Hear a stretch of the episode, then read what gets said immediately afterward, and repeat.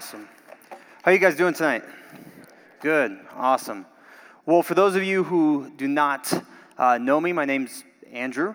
Um, I'm currently on staff here as the junior high pastor, and I'm uh, pretty hard to miss. I pretty much carry this awesome gallon of water with me wherever I go. So if you ever have a doubt as to who the knucklehead with the water bottle is, it's me.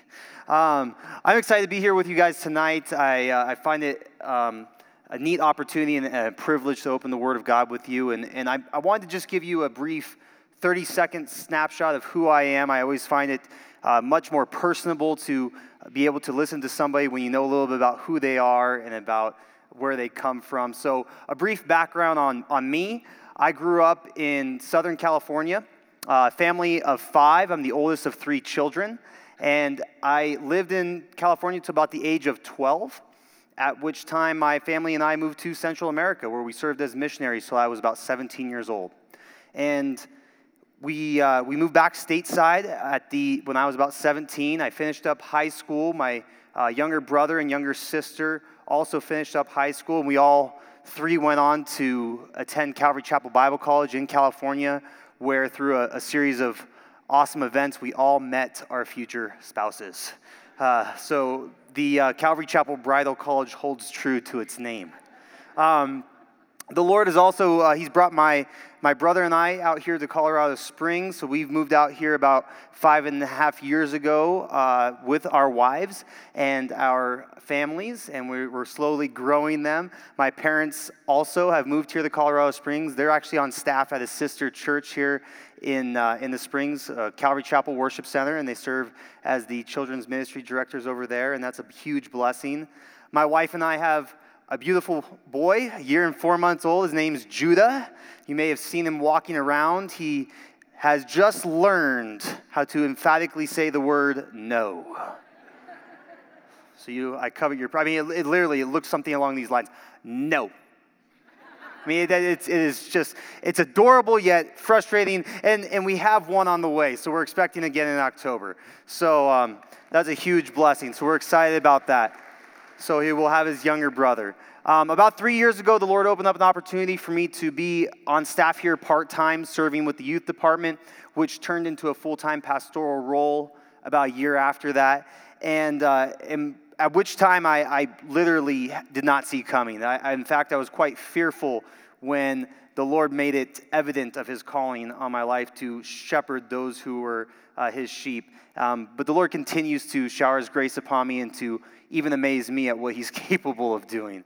So um, it, it has been a huge blessing to be able to serve here with the youth, and I see the Lord doing a lot. A verse that the Lord's really put on my heart for the youth this year uh, because I directly serve with them is Ephesians chapter 2, verse 10. It says, For we are his workmanship created in Christ Jesus for good works, which God prepared beforehand that we should walk in them. And there's such a, a truth that there's these young people, and obviously many of your kids, where Christ has created them for, for these good works, that we should walk in them. And my desire is that they would just come to the knowledge of who Christ is, that we would come to the knowledge of who Christ is, what he's done, so that we can walk in these good works. So, as we uh, begin our study tonight, I'm going to open up with a, just a word of prayer. And here's something that the Lord has really been challenging me with before I open up the word is to have expectations. And, and expectations really show our belief in something. They are an expression of the hope that we have. And you guys can relate to this because I'm sure on Christmas morning, you wake up with great expectations.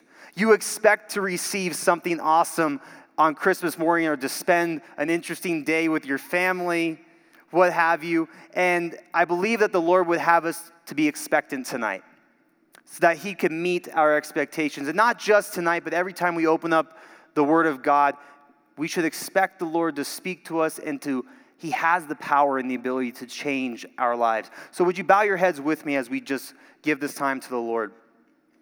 Dear Heavenly Father, we do want to just pause tonight and to come to you with all that we are. And Lord, I pray that you would, you would clearly speak through your word tonight. Lord, may we be expectant of you. Would you set me aside, Lord, and would you communicate through me that which you would have for us to see from your word? We praise you, we love you, we expect to hear from you. We thank you for Jesus Christ and that we have audience with you because of him. In Jesus' name. And everyone said, Amen. So, as, as, a, as a young kid, I, I just have to tell you, I've always been fascinated with gymnasts. And I, there's a point to this. Um, these are those individuals who could wield themselves in many different directions, doing the, the flips and the cartwheels. And I became so inspired at one point in time that I actually sought out somebody to teach me how to do a standing backflip. I thought if I could do a standing backflip, I would be the coolest dude around.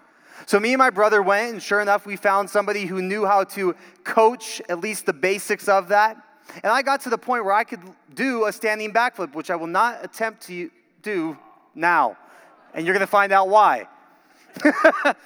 Because I vividly remember in the process of learning to do this standing backflip, what it felt like to over rotate. So uh, as I'm whirling through the air like a teenage mutant ninja turtle, yes, they're awesome. And I, I find myself in my head still going backwards. Maybe my head was too heavy, I don't know. And I did what I thought was the only logical thing to do don't hit your head, go the opposite direction, go back forward. So when my chin found my knees, yeah, um, I thank God that I kept all my teeth, and to this day I still praise the Lord for those gymnasts who can do things the right way, and I will gladly cheer them on from the comfort of my television. Um, but in all seriousness, I, I, learned, I did find one thing very fascinating. I learned a, a very valuable truth in that uh, training, and it was this where the head goes, the body follows. Will you say that with me tonight? Where the head goes, the body follows. And this holds true for, for many sports. Martial arts, you're taught that if you can if you can direct your opponent's or the, um, your attacker's head, you can control their whole body. When, when, when you see a, a ballerina do a, a, pirouette, I think I said that correctly, she, she has her head up, her eyes are up, and it keeps her body balanced. It keeps everything going in the right direction. But it doesn't just hold true scientifically for us in a physical truth, but it also, this holds true for us spiritually. And I pray that we see that tonight. So if you have your Bibles, turn to Romans chapter 8 with me. I'm going to make you do what I have the youth kids do. Put your Bible in the air when you get there so I know that you're tracking along so that I'm not losing anyone, or your technological device if you're on that tonight. Awesome. I want to make sure that I have most everyone here. So, if I was to give this t- message a title tonight, it would be just that. It would be where the head goes, the body follows. And, and where we're picking up in Romans, just to give you a background, Paul is writing this letter of Romans addressing some very key doctrines in the Christian faith, our foundational beliefs. And thus far, he's already tackled our sin nature and our depravity. We, we know that the wages of sin is what? Fill in the blank. Death. But the gift of God is eternal life, Romans 6 23. And so it, that points us to our need for salvation. And then Paul goes through a series of awesome, almost Kate course, Kate, Kate wait, let me rephrase, court case type literature to formulate a, a very fine written argument of what salvation looks like. And so we see that we have a need for salvation and we cannot just earn our justification. That is to be made in right relationship in the sight of God. And so we, we learn that from Romans 3:23 for all have sinned and what? Fall short glory of God. Right? And so as we pick up tonight, we, we see that there's a need to restore this broken relationship between man and a holy God in heaven. We literally needed somebody to step in and save us from the course that we were on. In Ephesians chapter 2 says that the course that we were on was this. It says you were dead in trespasses and sins in which you once walked according to the course of this world. So, as we begin in verse 1 of Romans 8, we're going to see this blessing of what has been accomplished through Jesus Christ. So, begin with me, if you will, in Romans chapter 8, verse 1. It says, There is therefore now no condemnation to those who are in Christ Jesus, who do not walk according to the flesh, but according to the Spirit. For the law of the Spirit of life in Christ Jesus has made me free from the law of sin and death. For what the law could not do, in that it was weak through the flesh, God did by sending his own Son in the likeness of sinful flesh.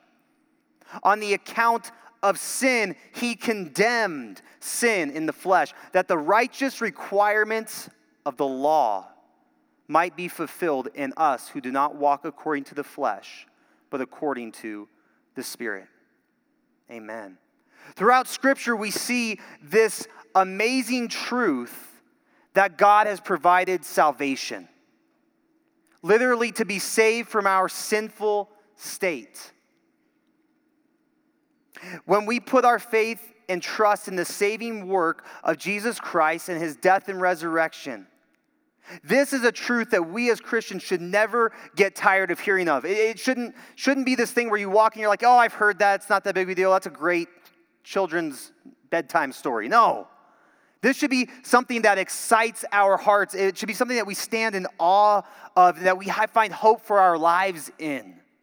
In the junior high, we're currently teaching through a series of, on doctrine, the, literally the foundational things that we as Christians believe.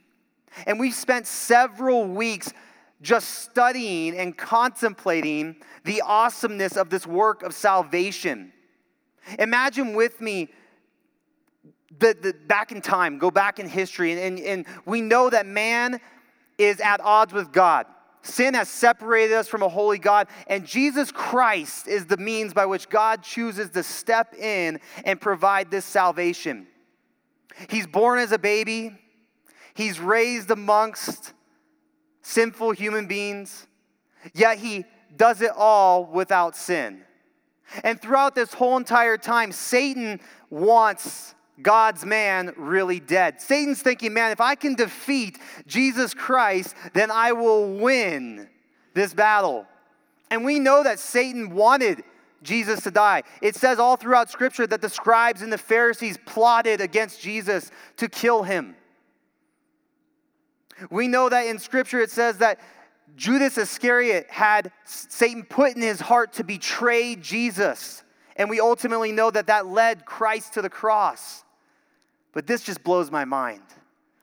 As we were studying this topic of salvation in the junior high, I saw this awesome, real, this picture that Satan had no idea what the cross is going to accomplish. Amen. He thought that he had it won. He thought that, man, if I could kill God's man, then that's it, it's done. And we see that Jesus Christ goes to the cross, he suffers the wrath of God that is poured out on all sin. And in John 19 30, Jesus cries out as he's hanging on the cross, It is finished literally tetelestai, or the certificate of the debt is paid in full. It is completely complete. What debt, what certificate, what is finished? For the wages of sin is death. Our wages against the holy God was paid in full by Jesus Christ on the cross. Amen. That, that just, I mean, like, I think about that, I get like goosebumps. I'm just like, oh my gosh, Lord, that is just the most awesome thing. Satan probably had one of those, oh shoot moments. Like, did he just say what I think he said? Did he say to tell, like, he's like, oh.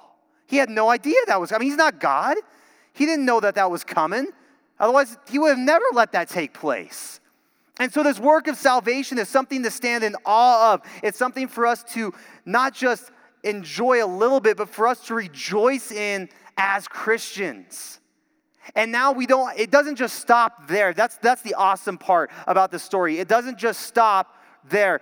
Christ is risen from the dead, and then it says in 2 Corinthians 5:21, God made him who knew no sin to be sin for us that we might become the righteousness in, of God in him.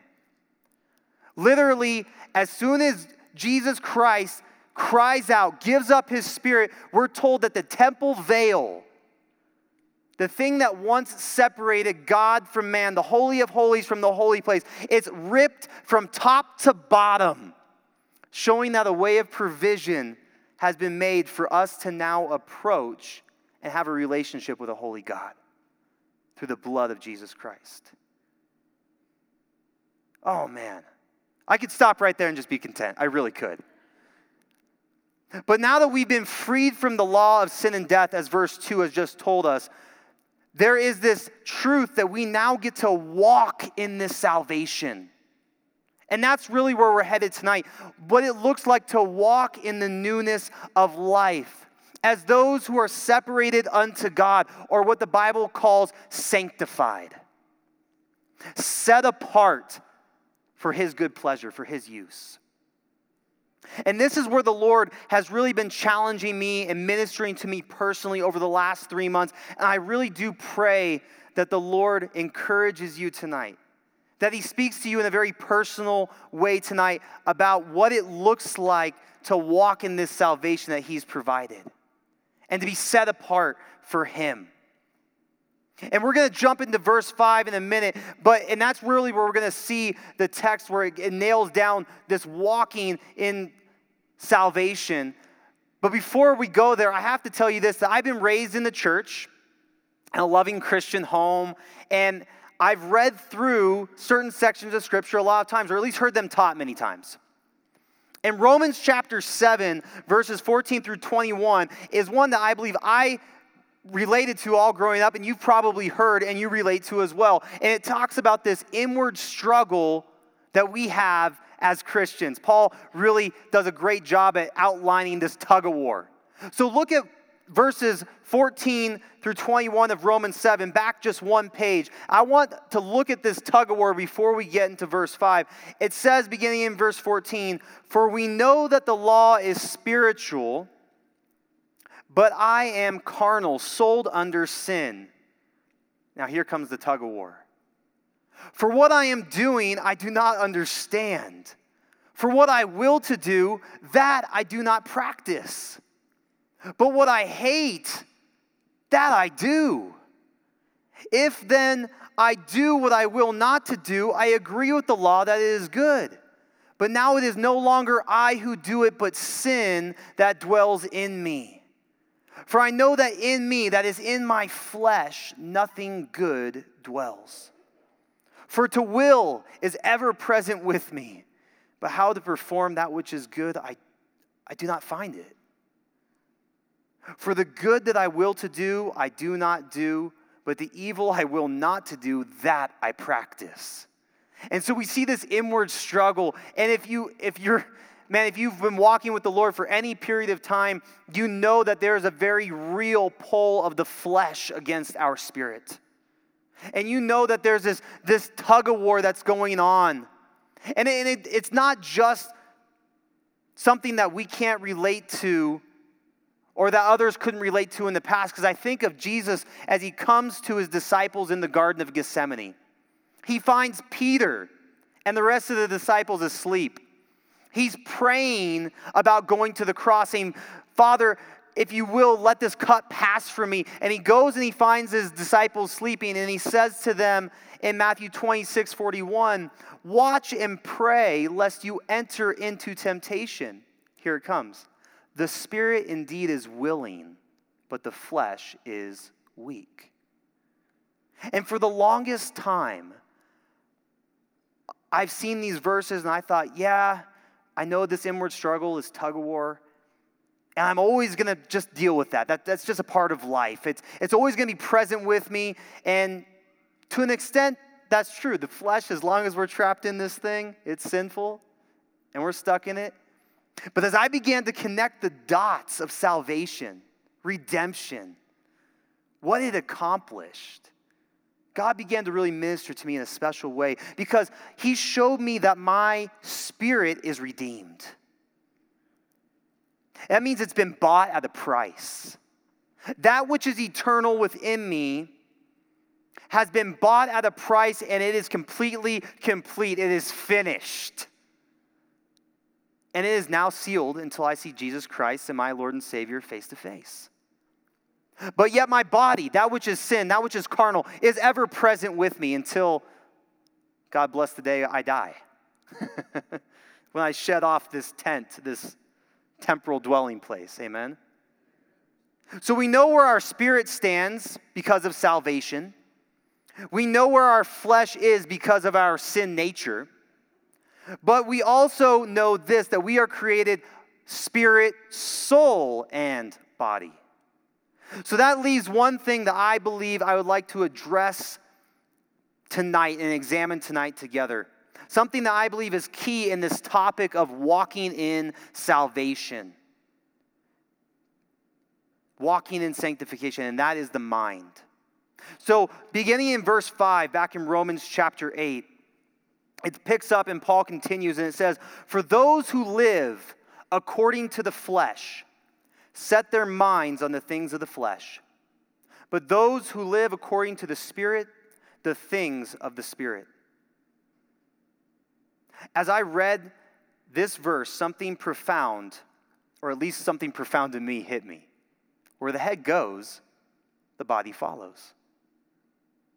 I'm going to say that again and read it one more time. Where the head goes, the body follows. For those who live according to the flesh set their minds on the things of the flesh. But those who live according to the Spirit, the things of the Spirit. There's something that we can actively do and be a part of to determine what has the upper ground in this spiritual tug of war in Romans chapter 7. This, this flesh warring against the spirit, there is a middle ground as to what gains the upper hand. Where is my mind being set? I'm realizing that many of the struggles that I deal with were as a result of my mind being set on the things of the flesh. Things like emptiness, loneliness, dissatisfaction, confusion, anxiety, condemnation. The list goes on. But we see there's a difference when the mind is set on the spirit and not on the flesh because when I'm struggling with emptiness, I remember the words of Christ in John 14. If anyone loves me, he will keep my word, and my Father will love him, and we will come to him and make our home with and in him. Loneliness. James 4 8, draw near to God, and he will draw near to you. Dissatisfaction. When I struggle with dissatisfaction and my mind set on the flesh, man, I'm just so dissatisfied, Lord. Nothing ever seems to be working out the way that I want it to. God reminds me clearly. Now, godliness with contentment is great gain. Are you satisfied with me, Andrew? Are you satisfied in me and the salvation that I provided? 1 Timothy 6 6. Confusion. Man, how many times have I walked around and I just get in my flesh and I'm just like, Lord, this, it, I mean, maybe I'm not even talking to the Lord at this point. I'm just confused and there's no hope. Man, for God is not an author of confusion, but of peace, as in all the churches of the saints. 1 Corinthians 14 33. Anxiety, whoa. Here's one that I can relate to this month. There's a lot of different things playing into life as, as, we, as I grow up. I'm, I'm still growing up, yes, right? Sometimes I'm like, man, I, it is so appropriate that I hang out with junior high kids. Learning how to be a father for the first time, and now learning what it's going to be like to do man to man defense. Anxiety. Be anxious for nothing, but in everything, by prayer and supplication with thanksgiving, let your requests be made known to God, and the peace of God, which surpasses all understanding, will guard your hearts and your minds through Christ Jesus. When I'm dealing with condemnation, I read Romans 8 1. There's therefore now no condemnation to those who are in Christ Jesus who do not walk according to the flesh, but according to the Spirit. You see the difference, church? The Lord's really began to just show me how real this can be. It didn't just have to be some churchy teaching of walking in sanctification or walking in this salvation. It wasn't some mystical mantra or chant. Set my mind on the things of the Spirit. Mm. Set my mind on the things of the Spirit. Mm. Right? You might get that if you go down to Manitou, I don't know. But no, it's, it, this is real. And more than that, it's necessary for my spiritual vitality. It's necessary for my spiritual vitality to have my mind set on the things of the Spirit. Now, here comes the part that no one likes because it's getting real with the text. We've heard this truth. We know that it's true that where the head goes, the body follows. So, where is my mind? Is it on the things of the flesh or on the things of the spirit? Or let me rephrase it. What are the things in my life that cause my mind to be on the flesh and not the spirit.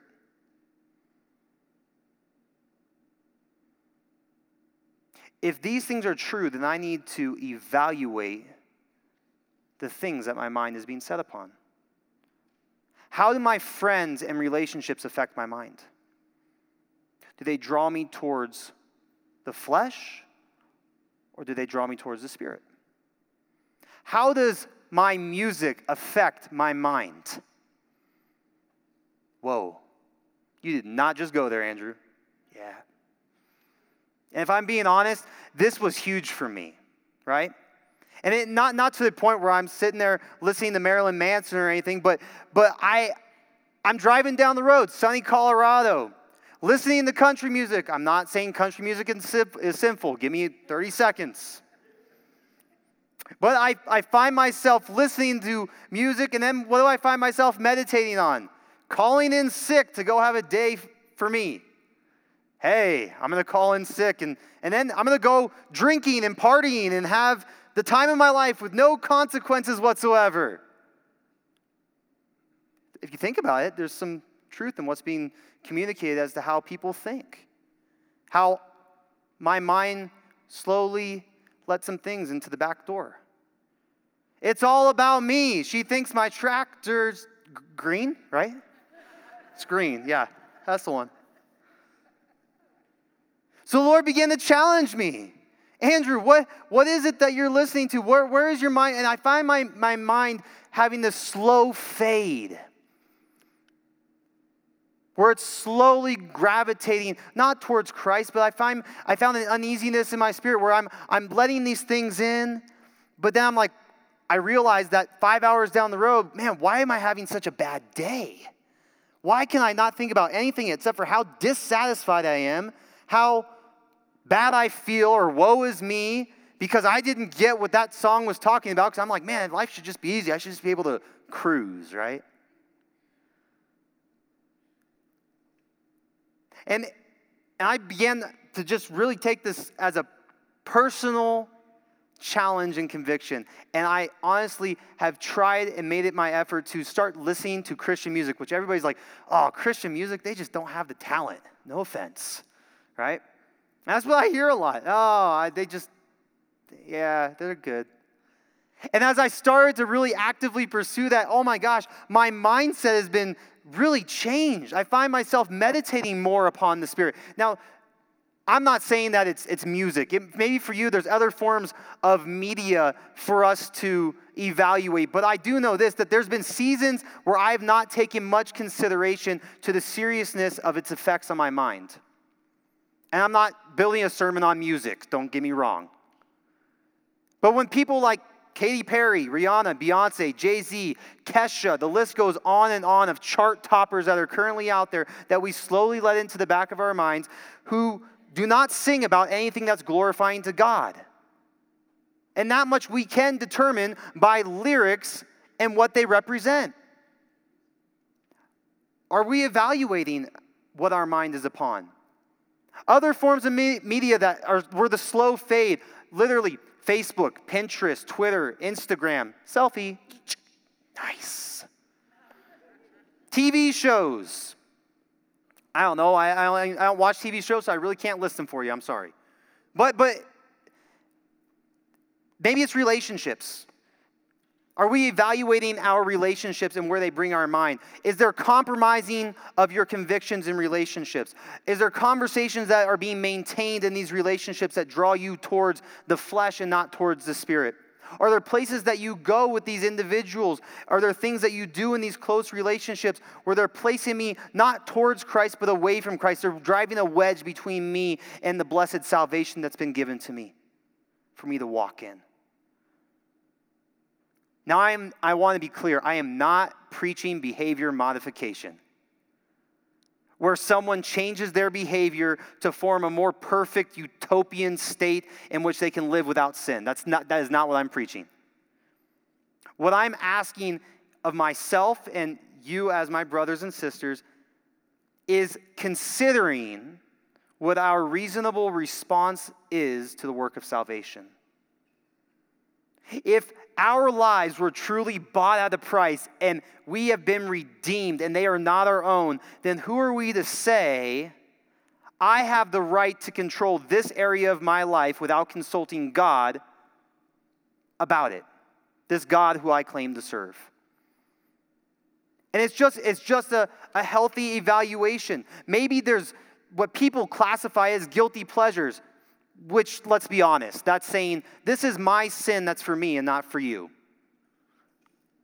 Things that the Bible honestly classifies as evil desires in disguise the lust of the flesh, the lust of the eyes, and the pride of life. I can't tell you how many people I've talked to or how I've been there too, where I'm like, eh, this is just my thing. Here's the point where the head goes, the body follows. I want to read verse 5 to you one more time from the Amplified Bible to see if it paints a slightly clearer picture. For those who are according to the flesh and are controlled by its unholy desires and set their minds on and pursue those things which gratify the flesh, but there are those who are according to the Spirit and are controlled by the desires of the Spirit and set their minds on and seek those things which gratify the Holy Spirit. And so, if I'm to be honest about what I've experienced and seen, then I have a feeling that we have a tendency to forget about the gospel as our standard that we should measure our worldview and culture up against we have a tendency to allow a lot of unfiltered information to come into our lives more than we probably allow the Word of God to come in.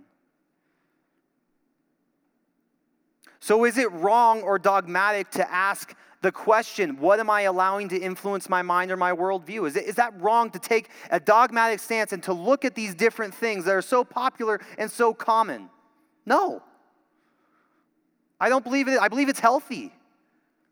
I believe it's something that we should do frequently.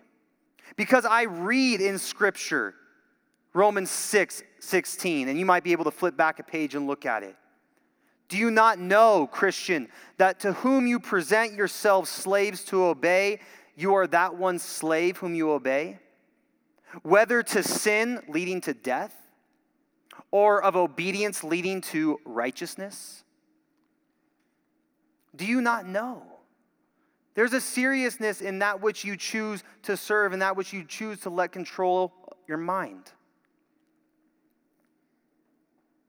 So let me ask you this, and I don't want any public raising of hands, or uh, this one actually doesn't call for a raise of hands, or a, uh, an outburst of answer. What was the last thing that you intentionally set your mind on? What was the last thing that you intentionally set your mind on? And here's why I ask that question. I found that when you intentionally put your mind on something, it results in several things. It becomes a part of you. Or literally, a little bit of who you are has just gone in to whatever you have set your mind upon, and thus it holds greater personal value in your life. When you choose to intentionally set your mind upon something, you have given a little piece of who you are to that thing. That's number one. Number two, it builds expectations within me.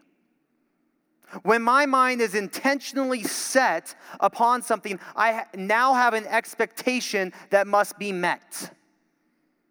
Whether positive or negative, expectations show our belief in something and are an expression of our hope. It builds expectation.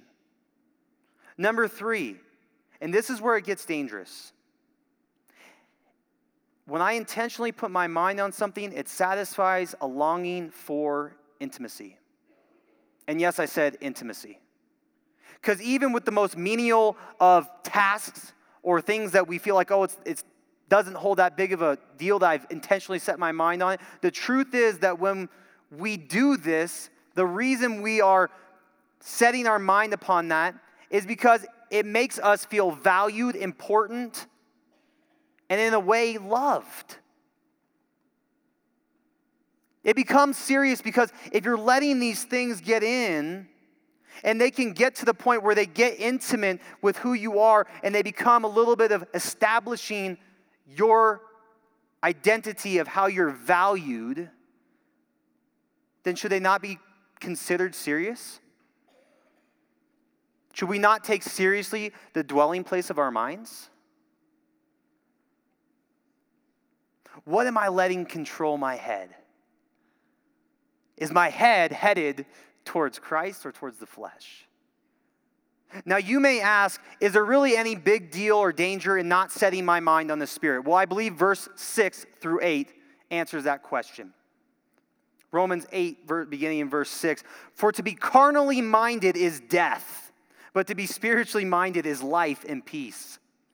Because the carnal mind is enmity or at war against God. For it is not subject or submissive to the law of God, nor can be. So then, those who are in the flesh cannot please God.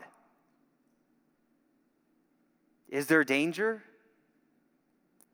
Grave danger. The danger is those who walk according to the flesh cannot please God. Or literally, they're warring against their very salvation. Why would I want to fight against this thing that I rejoice in as that which sets me apart from the rest of the world?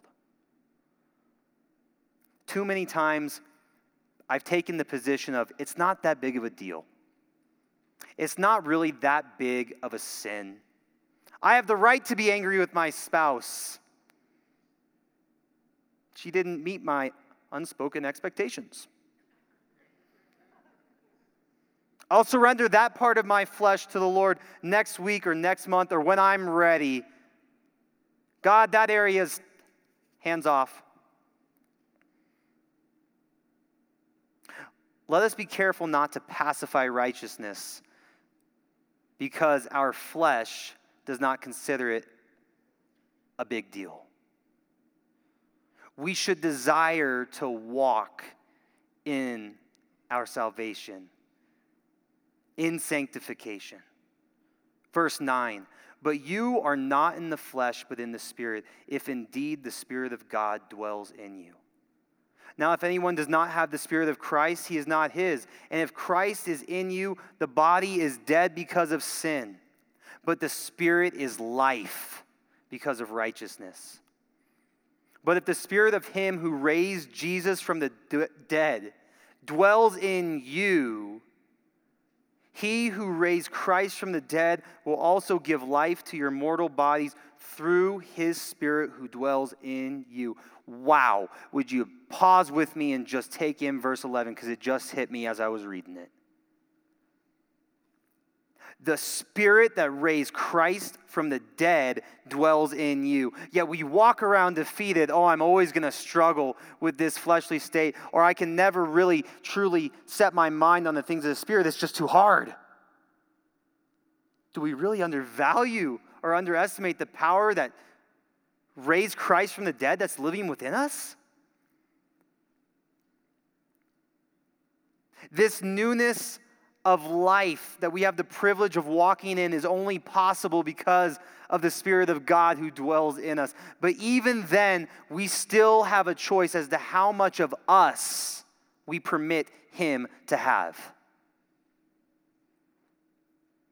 We must allow Him to become the substance that fills our minds and our lives. John the Baptist looks at Christ and he makes this declaration of, He must increase, but I must decrease. It's not the other way around. We do not get more of God by making less of ourselves first. But rather, we begin to make, when we begin to make the focus of our minds and our hearts Jesus Christ, it is then that we begin to look like our Savior and we find the joy of walking in our salvation.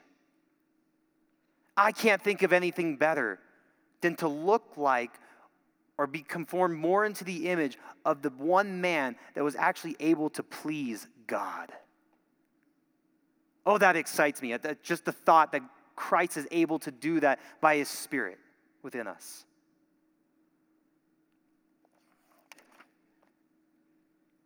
My life is truly being, it's in the process. It's in, it, there's no, I'm not saying that I'm way up here in my salvation or my sanctification. Three months ago, I read this. I'm like, oh my gosh, I can actually set my mind on the things of the Spirit? Whoa, what's going on? This is fresh, family. This is, this is very fresh to me. But it has given me something, I pray it gives you something that you can evaluate your life up against. I know that my spirit is redeemed. I know that my flesh is ever with me but my mind. That I can intentionally set upon the Spirit. I can, even if it's this much of saying, God, I don't know how to do this, but I do desire this. Christ, would you have control of my mind? Where the head goes, the body follows. I'd like to, I want to close in just reading through and turn in your Bibles with me, if you would, to Colossians chapter 3.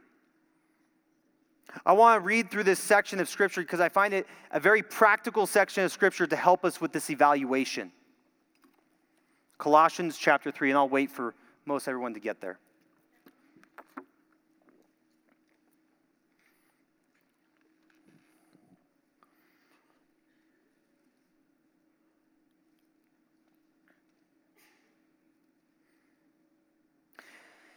Beginning in verse 1, it says, If then you were raised with Christ, seek those things which are above, where Christ is, sitting at the right hand of God.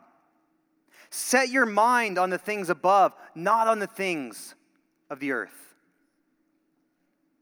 For you died, and your life is hidden with Christ in God. When Christ, who is our life, appears, then you will also appear with him in glory. Therefore, put to death, or literally stop completely, your members which are on the earth. And here comes a list of healthy evaluation. The things of the flesh. Fornication, uncleanness, passion, evil desire Man, I wonder what could be tied into that one. Covetousness, which is idolatry. Because of these things, the wrath of God is coming upon the sons of disobedience, in which you yourselves once walked when you lived in them. But now, you yourselves are to put off these things anger, wrath, malice, blasphemy, filthy language out of your mouth.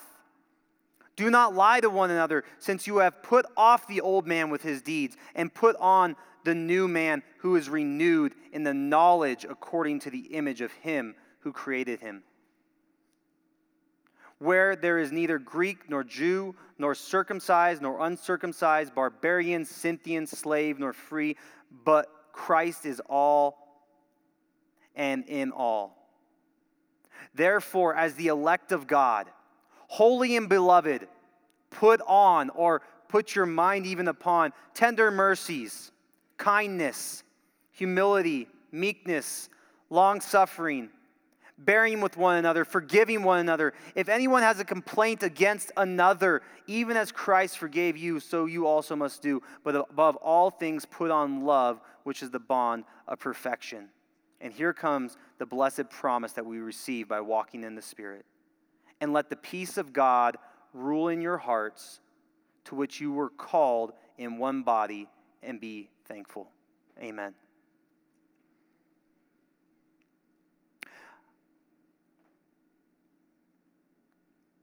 Let's pray.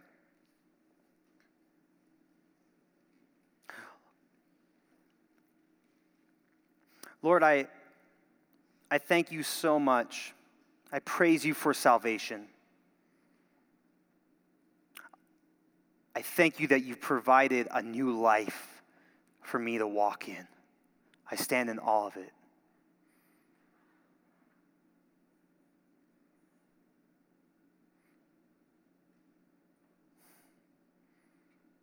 Lord, I'm overwhelmed by your word and that it always brings that which is true and it brings us back to your heart for us.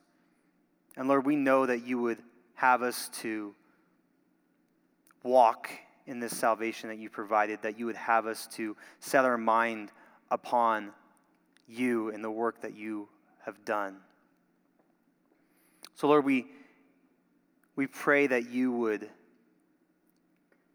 Bring conviction where there needs to be conviction. Bring exhortation where there needs to be exhortation.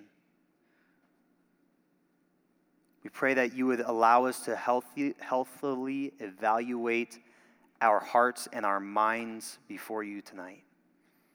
And Lord, where there's a need for us to surrender, may we surrender. Lord, the spirit is willing, but the flesh is weak. But I thank you that the spirit that raised Christ from the dead dwells within us. We thank you that you are the author and finisher of our faith. Amen.